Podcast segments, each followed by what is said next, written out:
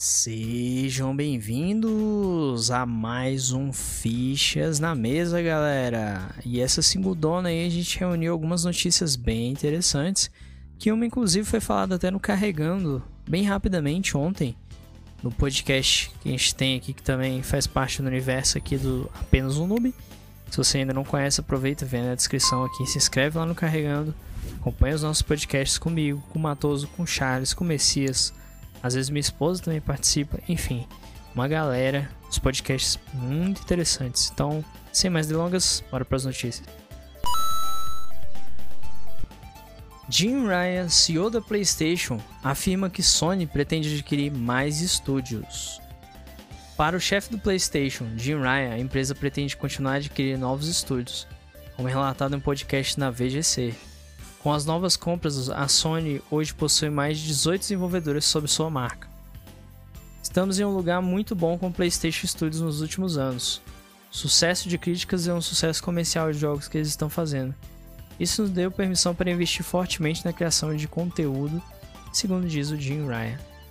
Jim Ryan comemora o crescimento de seus estúdios e jogos e planeja mais. Estamos crescendo nossos estúdios organicamente e estamos crescendo por meio de aquisições Adquirimos 5 estúdios ao longo de 2021 e estamos em discussão com a Bungie e planejamos mais. Se está nos colocando em um círculo virtuoso em que o sucesso gera sucesso. Ele também comemora que os jogos estão cada vez mais bonitos e com narrativas mais fortes.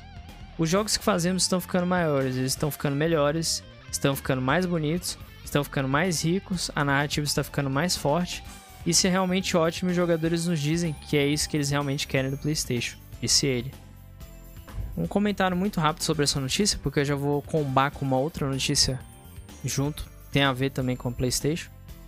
É, galera, bom, esperamos aí, né, que a Sony produza jogos um pouco mais diversificados, que apesar dos jogos da Sony serem jogos realmente muito bem trabalhados e detalhados, eu sinto um, um pouco de, como eu já havia até dito em alguns outros vídeos meus, às vezes eu tenho aquela sensação que os jogos são um pouco parecidos demais, né? Então precisamos de mais jogos plataforma, mais jogos diversificados, que a Sony possa focar nessa diversificação, possa fazer jogos um pouquinho abrangendo vários lados, né? Então, sobre essa notícia é isso. Agora, nós também temos uma outra notícia que agrega essa. Jim Ryan falou todos os grandes nomes da indústria estarão no PS Plus. Vocês lembram que foi anunciado no PS Plus, né? E um podcast oficial do blog PlayStation de Ryan questionado sobre quais jogos estariam disponíveis no PS Plus. Eu vou bancar o difícil nessa, mas posso falar livremente que temos participações massivas das desenvolvedoras nesse programa. Temos todos os grandes nomes presentes, disse o CEO. Ele conta que a CE está trabalhando para colocar uma maior variedade de publicadoras no serviço, entre as grandes e as independentes. Nós temos grandes desenvolvedoras, nós temos desenvolvedoras indies, nós temos mais de 200 parceiros trabalhando conosco para colocar seu conteúdo no PlayStation Plus. Então a lineup será bem forte. Bom, gente, isso é ótimo, né? É bom que pelo menos a PlayStation esteja trabalhando para botar uma boa lineup, porque nós vimos que o preço vai ser um tanto quanto salgado. Mas eles fazendo um bom trabalho, trazendo bons jogos, né?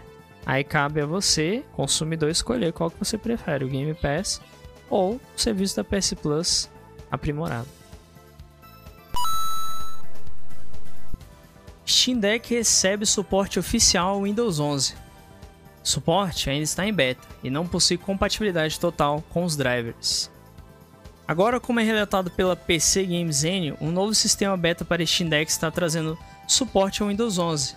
O novo patch habilita o FTPM para o chipset AMD do portátil da Valve, permitindo que o sistema operacional mais recente lançado pela Microsoft funcione no deck. Porém, é claro, estamos falando de uma versão beta e bastante inicial do suporte ao Windows. Apesar de ser capaz de rodar outros sistemas operacionais como os da Microsoft, o Steam Deck foi pensado e desenvolvido totalmente pensando no Steam OS, que é utilizado de fábrica pela Valve. Os usuários interessados no sistema do Windows 11 do Deck também precisam ter a consciência de que se trata de uma primeira versão beta de suporte. E assim como o Windows 10, que chegou há um pouco mais de tempo ao Steam Deck, muitos problemas irão aparecer, como a incompatibilidade de drivers e má otimização dos jogos, sabendo que o sistema operacional não é otimizado para a plataforma. Outro detalhe que pode afugentar os curiosos no momento é a falta de possibilidade de incluir um dual boot que permitiria que os jogadores colocassem o Windows 11 sem a necessidade de apagar o SteamOS. Gente, não tem muito mais o que comentar, eu só queria dizer o seguinte. Eu acho que a galera deveria deixar esse negócio de colocar o Windows no SteamOS, no Steam Deck de lado, já que, como foi dito, né, o portátil da Valve foi feito para rodar Linux. A galera tem que pressionar os desenvolvedores para dar mais suporte a Linux, para trazer mais jogos para o Steam Deck, mais compatibilidade e não ficar tentando forçar uma coisa meio sem sentido, né? Então, na minha opinião, acho que eles deveriam focar mais nisso e esquece esse negócio de botar o Windows no Steam Deck. E com relação ao Game Pass, torcer para que a Valve faça aquela parceria e o Game Pass entre dentro da própria Steam, né? Publicadora de mangás Shueisha anuncia entrada no mundo dos games.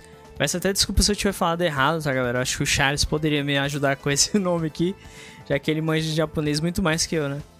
A editora é responsável por sucesso com Bleach, Dragon Ball, Naruto e Death Note, entre diversos outros. Pois é, maior editora de mangás do Japão e responsável por obras como Dragon Ball, JoJo Bizarre Adventure, Naruto, Bleach, Death Note e diversas outras. A Shueisha anunciou que está entrando no mundo dos games. Segundo a revista japonesa Famitsu, a empresa estabeleceu que no dia 16 de fevereiro desse ano, a Shueisha Games, que vai criar jogos para consoles, PCs e dispositivos inteligentes. Além de trabalhar em games eletrônicos, a nova companhia também vai usar seu conhecimento do mundo dos quadrinhos japoneses para criar experiências como jogos de tabuleiro. A nova divisão tem direção de Masami Yamamoto, aí o Charles saberia falar melhor também, trabalhou anteriormente na Sony Interactive Entertainment companhia na qual atuou como produtor executivo de Bloodborne, entre outros projetos. Olha só. A princípio, a editora não deve assumir totalmente o desenvolvimento de jogos, servindo como um elo de ligação entre a publicadora e parceiros externos. A intenção dela é oferecer um maior sucesso aos criadores que trabalham em séries de sucesso, permitindo que seus desenhistas, roteiristas e editores trabalhem de forma mais próximas como desenvolver jogos licenciados a empresa já prepara projetos para dispositivos inteligentes. O primeiro projeto da Shueisha Games deve se focar em dispositivos inteligentes, trazendo diversos designs criados pelos autores mais influentes da editora. A intenção inicial é lançar o projeto para o mercado asiático e depois adaptá-lo para um público maior para atingir uma audiência global. A companhia também prepara um jogo de ação multiplayer baseado na velocidade, que não traz muitos detalhes até o momento. No entanto, ela acompanha a promessa de ser publicada em parceria com grande empresa japonesa e desenvolvido por um estúdio de renome, nenhum dos quais teve seu nome revelado até o momento. Pois é, galera, muito legal essa notícia, né? Eu, sinceramente, não conhecia o nome da editora, mas conheço praticamente todos os projetos citados aqui.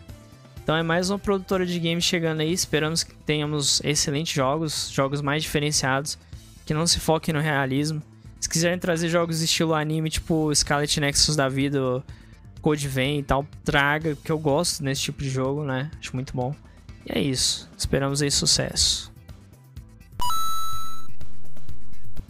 Para quem não está sabendo, Red Hot Chili Peppers ganhou a estrela na famosa calçada da fama em Hollywood. Pois é, galera. Essa notícia eu nem vou ler, eu só vou comentar com vocês, mas eu achei muito legal porque eu sou um grande fã de Red Hot Chili Peppers. Eu ouço a banda desde. Talvez desde os meus 12 anos, 11 anos de idade, não sei. Eu, eu estou atualmente com 31, então há muito tempo que eu acompanho a banda. E esse foi um momento histórico. Eu realmente fico muito feliz por eles, porque eles são uma banda que merece muito. Eles são uma banda diferente, eles fazem um som diferente. O Red Hot Chili Peppers é uma das bandas mais, como eu posso dizer, mais únicas que você pode ouvir. E o som deles sempre é de excelente qualidade. Quem tem Spotify, eu vou deixar um link aqui na descrição de uma playlist que eu tenho com as músicas do Spotify.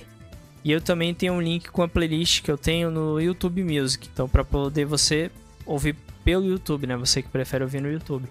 Então, nós teremos aí as playlists para quem não conhece a banda, para quem quer conhecer um pouco mais da banda. Porque para alguém ganhar a calçada da fama não tem que ser pouca coisa não, galera. não pode ser nem um pouco alguém desconhecido ou alguém que não faça algo tão incrível, tão grandioso, né? E a banda realmente mereceu, mais uma vez, parabéns ao Red Hot. Estou bem contente com essa conquista. E quem nunca ouviu a banda, aproveita para ouvir, vale muito a pena. Bom, pessoal, essas foram as notícias de hoje. Agradeço a todos que acompanharam mais um Fichas na Mesa. Uma ótima terça para vocês, né? Que hoje é segunda. E nos vemos no próximo Fichas na Mesa. Valeu!